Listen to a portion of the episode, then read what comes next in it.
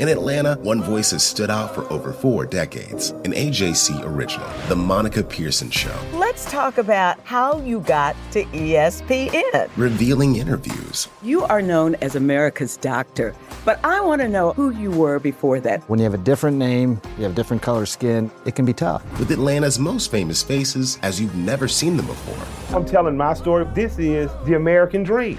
The Monica Pearson Show streaming now on AJC.com. Donald Trump has been indicted in Atlanta. We have so many court dockets to follow, but we haven't really seen anything yet. The Atlanta Journal Constitution has covered every moment of this historic case. I've been writing about this investigation for two and a half years. Our team is led by reporters Bill Rankin and Tamar Hallerman. Follow our coverage on AJC.com and listen to new in depth episodes of the award winning podcast, Breakdown The Trump Indictment, only from the Atlanta Journal Constitution.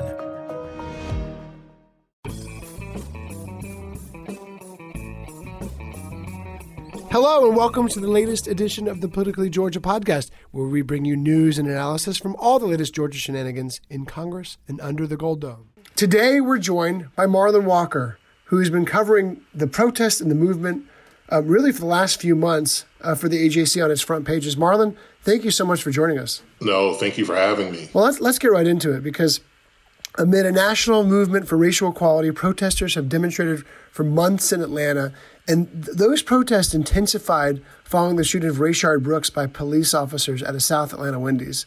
Um, Marlon, you've been covering the movement for the AJC, and you wrote of the neighborhood around the Wendy's, which is battling gentrification and poverty. One of the one of the lines that struck uh, me and our producer Bria Felician was the shooting took away the peace that many saw here. What's been the atmosphere in, that neighborhood been like? You know, I, I describe the neighborhood as, as sort of the uh, inner city version of the suburban cul-de-sac where you've got people who know all the neighbors and you know playing basketball in the corner uh, you know meeting and, and, gathering for, for family outings on, on the weekends. It's a mix. It's it's part sobering. Um, you know people still also getting used to living amid a pandemic there's this big divide over what's happened at that Wendy's that is a part of the community, but also right now being seen as an outside force or factor. So it's, it's very interesting. You know, depends on who you speak to, what they think about the whole situation going on now. Well, I want to get into that because you know, over the July Fourth weekend, things took a, another tragic turn. Um, weeks after Rayshard Brooks' uh, killing, an eight-year-old girl was shot and killed near the restaurant. And you visited again that, that neighborhood shortly after that. What, what did you find? Frustration more than anything. I think at one point there were a lot of people who were excited about the conversations that they saw that would come out of everything that was happening.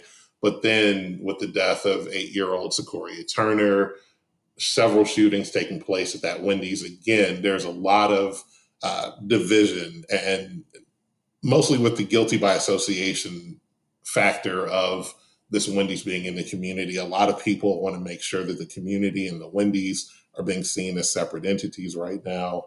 Chris Lemons, who's the president of the Peoplestown Neighborhood Association, described those who took over the Wendy's uh, where Rayshard Brooks was killed as outsiders, and a lot of neighbors did as well. Um, that's come out in in our coverage and other media outlets coverage that that and not necessarily outsiders from out of the state or agitators or or, or like that, but just people from different parts of Atlanta and different parts of of of, of the Metro Atlanta community.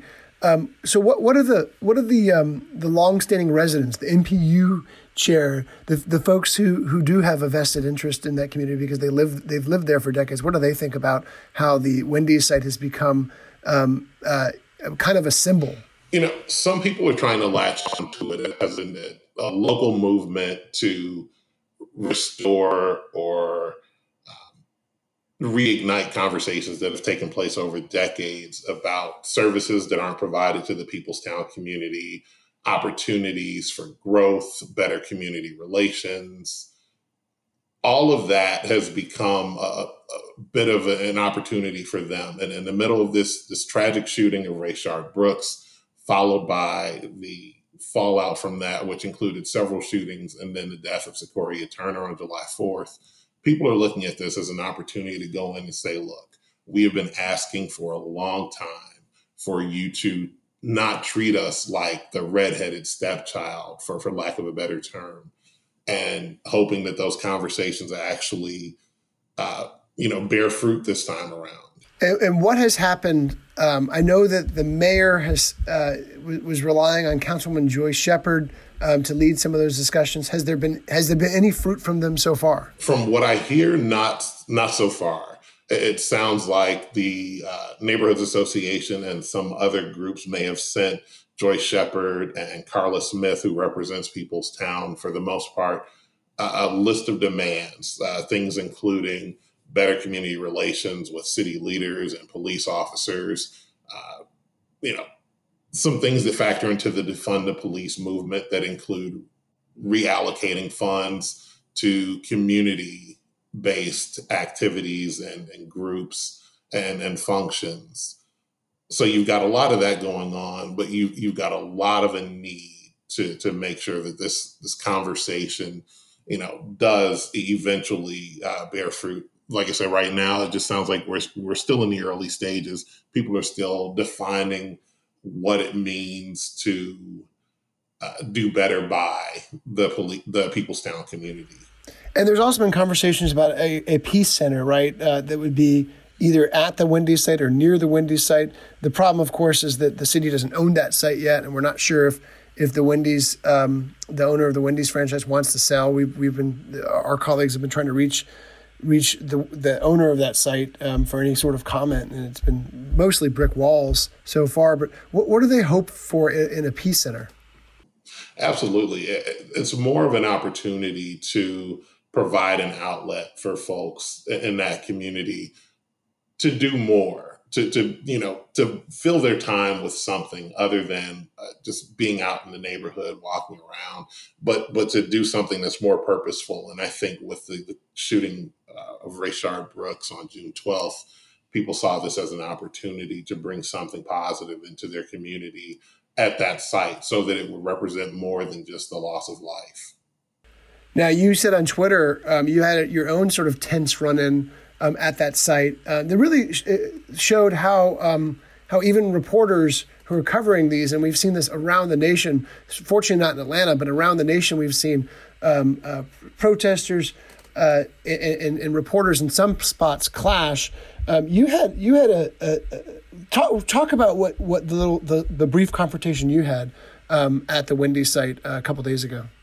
You know, uh, about a week ago, I went in with a photographer, and we were uh, going into different neighbors who I talked to for this story that's going to run in the next few days. A lot of the issue with us in that community one is that we do the job of, of sort of helicoptering in and only paying attention when news breaks like this. There's a situation that involves another uh, piece that came out of our paper. There was some frustration with the, I, don't know if it was the leadership, but there was some frustration over a column written by one of our colleagues that they felt depicted the scene in, in a very uh, improper light. And so, with that in mind, the first thing that I was told when I went out there last week was that I wasn't welcome.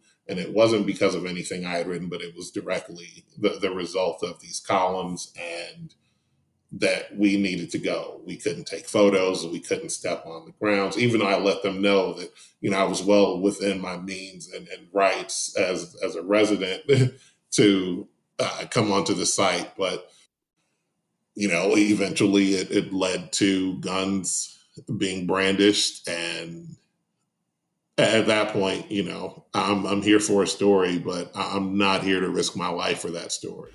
Exactly. Well, you you were also a high-ranking official with the National Association of Black Journalists, and so I'd like to ask you to take you know to, to keep your journalism hat on, but also put that hat on. How do we, as journalists, do a better job covering those communities that that are underserved and and not reflected in the pages of our newspaper as much as they should be, or in our broadcasts or in our in our podcasts? You know, as as um, and I'm vice president of print for the National Association of Black Journalists, so I, I represent newspaper reporters across the country For me, it's as simple as not being afraid. Even in the last week, I've had uh, fellow journalists, colleagues in the newsroom reach out to me, and a lot of the conversation is about if I have to go back down to Peoplestown, I need to make sure I'm safe. I grew up in Detroit, which doesn't say anything other than this is not uncommon.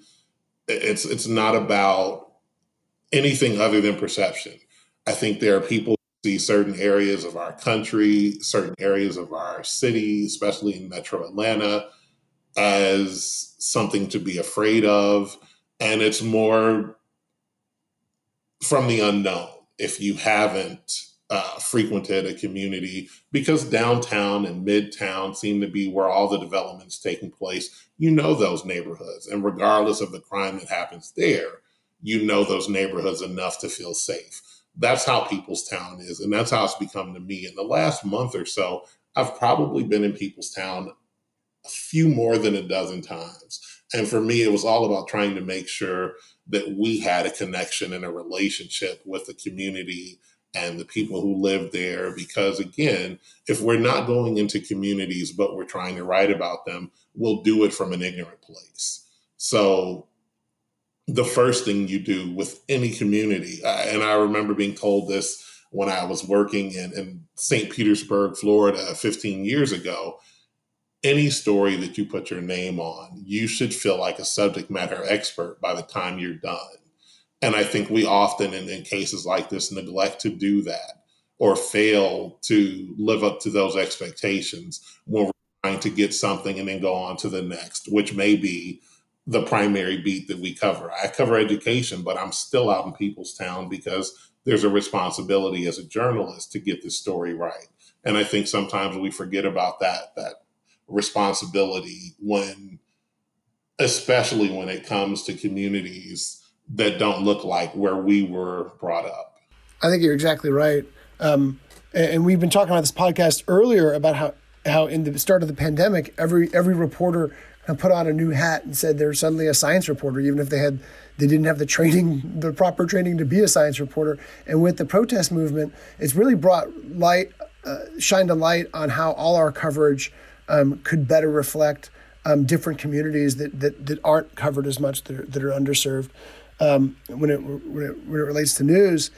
And that is, as you mentioned, you're an education reporter who's been who's been covering DeKalb County, um, primarily DeKalb County for for the AJC for years now. But you've stepped up and uh, played a huge role in our coverage, as have so many other people throughout our newsroom. Um, even if their beats don't necessarily reflect, um, you know, don't don't necessarily involve uh, protests and and and police uh, policing and law enforcement, um, because there's so many voices that need to be told in our community. Absolutely, I think you know for whatever reason.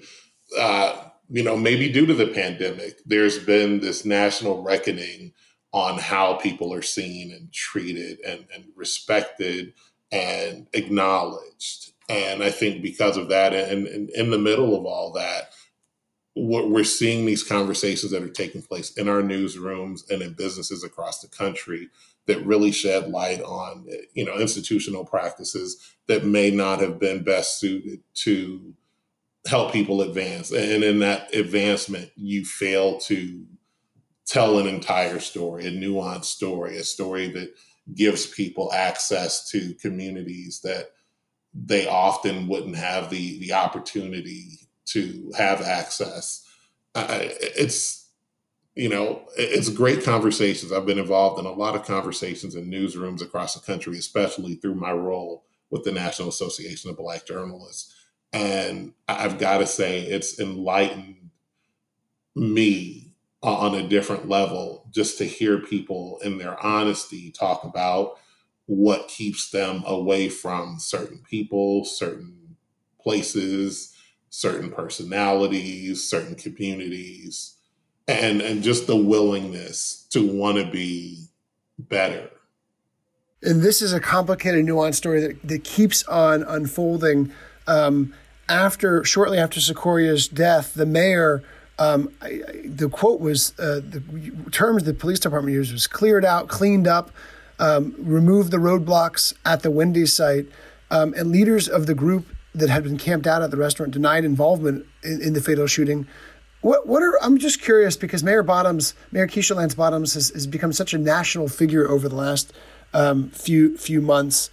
What are residents saying about her approach to to, to policing and particularly Secoria's death and and the um, the Wendy's area? You know, on Sunday, I reached out to some of the neighbors in Peoplestown and some of my neighbors. You know, I live in uh, South DeKalb, but everybody's keeping an eye on on the progress and then the moves made by Mayor Keisha.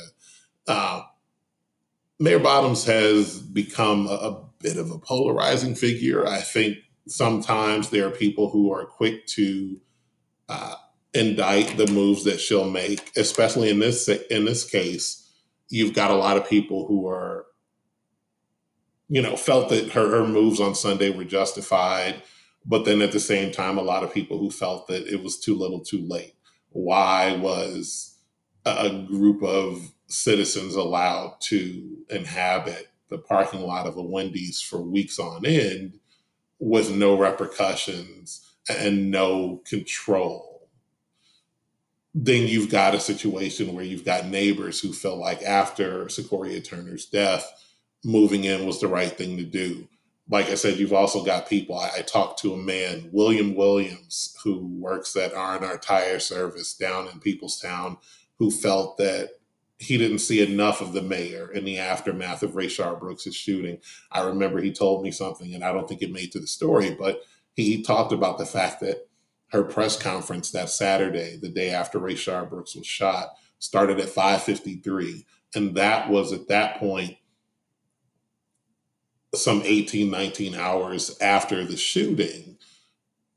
And he wanted to see more. He, he you know, lamented the fact that she hadn't made her way down to Peoplestown. I, I tried to get in touch with the mayor's staff to see if at any point she had ventured into Peoplestown, and I'm not clear on that. But there was a lot of concern with the fact that a shooting of this caliber took place, and you didn't see the city's top leadership in that community and with the residents. And it triggered another sort of battle too uh, between the mayor and Governor Brian Kemp, and they've they've had an icy relationship, um, at hot and cold sort of. You know, they've they've been allies and adversaries over the last couple of years over some some pretty big issues. Um, but this was probably their biggest rift, and the governor ordered a thousand National Guard troops um, to protect three sites in the city of Atlanta: the state capitol, the governor's mansion, and the Department of Public Safety. And, and the last one was mostly because it was primarily because uh, that site was was was vandalized over the weekend as well. About sixty um, people um, who were described as apparent demonstrators by the public safety department um, went into the went to the surrounding area of the building and graffitied it and broke windows. And a homemade grenade was thrown in to uh, one of the rooms right near a command center. I went and saw that. Um, the computer where the, was struck by the grenade was still um, warped by all the heat. There was dust and debris all over the area. And just outside was where um, uh, I was told several um, officers that night, several, several staffers that night were, were monitoring a command center for the whole state. Um, so the governor was was physically upset. Uh, you could tell he was just infuriated by what happened um, at that Department of Public Safety site. The mayor objected to it, saying that she does not want the image that the city couldn't handle its own safety. Um, she said that it was unnecessary for a thousand National Guard troops um, to be deployed. What do the activists say? Do they do they worry that this could escalate um, a situation in Atlanta? It goes back to that original conversation about going communities where you don't understand the dynamics or the nuance or of, of the situation at hand.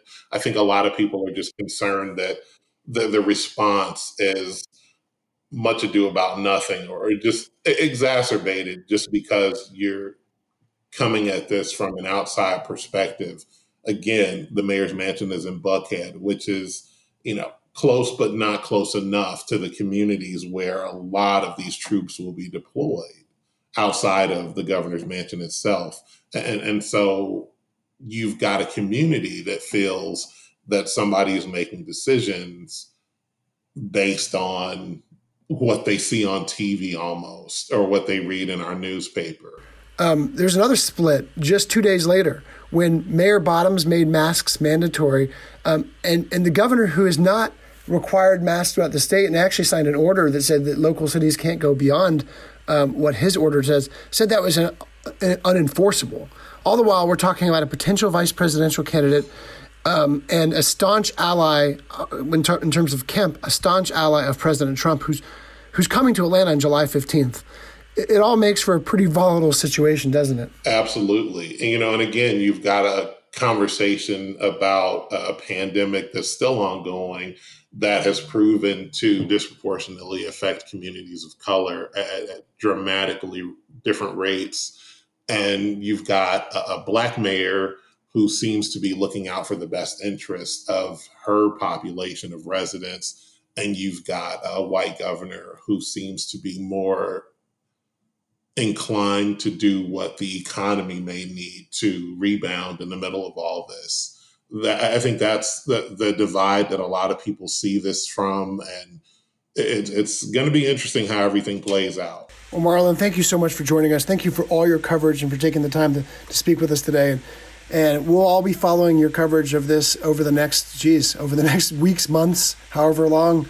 Um, and, and, thanks for stepping up and, uh, and, and, and covering a beat that, um, you know, that is not in, that we don't have a defined beat for really right now. I mean, you, you were covering DeKalb County, you're still covering DeKalb County education, which is a huge beat in and of itself. And big decisions are coming for that. And, and meanwhile, you're also um, basically splitting time and, and covering these other uh, transformative issues for us. It's what we do. And, you know, in these moments, I think we all figure out that we're not just one trick ponies. We can do a little bit more than we thought we could, or we can do a little bit more than we, you know, we say we can. So it, it's, it's good to be out there and it's, you know, hopefully I'm, I'm doing something to tell the story that people see on the ground. Well, that's all for this week's edition of the Politically Georgia podcast. Head to ajc.com forward slash politics to subscribe to Politically Georgia. You'll get access to our daily newsletter, along with all of our stories and updates on all things Georgia politics. Don't forget to subscribe to our podcast and rate us. It really means a lot to us when you do. And as always, thank you for listening. Hip hop is a product of black people. It's a product of black song and celebration. The Atlanta Journal Constitution presents Hip hop's most pulled elements are pulled from the South. A Southern hip hop story. We always go back to that moment of the Source Awards. Everybody wants your rhythm, but they don't want your blues. The biggest names in hip hop. Atlanta is still the mecca for hip hop. 50 years. No one can deny one film. The power of the South now. The South got something to say. Streaming now at ajc.com slash hip hop. Our journalists at the Atlanta Journal Constitution are working around the clock to keep you updated on all the developments surrounding the Trump indictment. Now, the AJC is putting all of our coverage in one place with our new Trump 19 newsletter. Every Wednesday, you'll have our latest coverage and analysis on this historic case in your inbox. So sign up for free today at ajc.com slash indictment newsletter. That's all one word. ajc.com slash indictment newsletter.